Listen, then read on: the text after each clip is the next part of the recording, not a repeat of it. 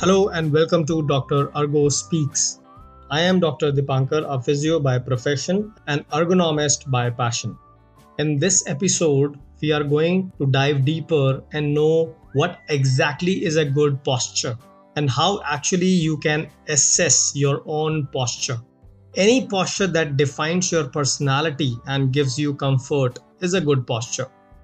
Postures plays a definite role in acquiring a healthy lifestyle. Now, the next question arises Is there any specific posture that every individual should follow? The answer is no. Since every individual has their own physical issues and a way of living life, thus, for each there can be a different set of postures.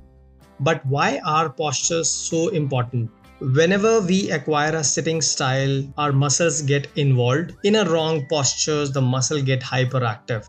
This further, in some time, leads to musculoskeletal disorders.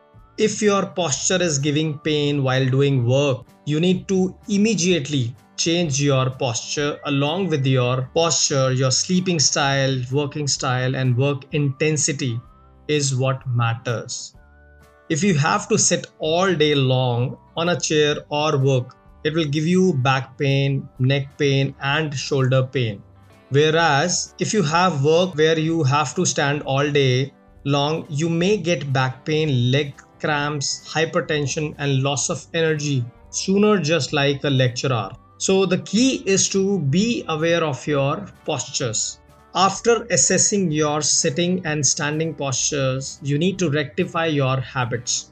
Ideally, your chair should give you proper support at your back and neck. Your legs should rest on the floor. Your elbows should get proper rest on the hands of the chair or on the table.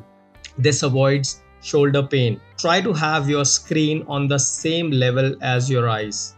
It is necessary to follow a healthy lifestyle and stick with it. Otherwise, your body will end up creating issues for you again on its own. If these changes are disrupted or not followed, then more problems may arise rather than putting one in comfort.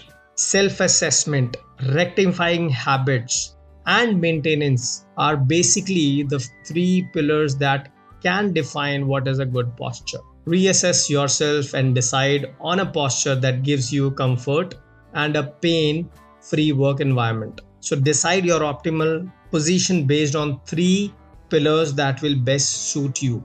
So, are you interested in knowing more about such topics in detail? If so, then stay tuned for the next episode. You can also be a part of our Facebook community where you will get regular tips to avoid pain and discomfort. The link is mentioned in the description. Signing off,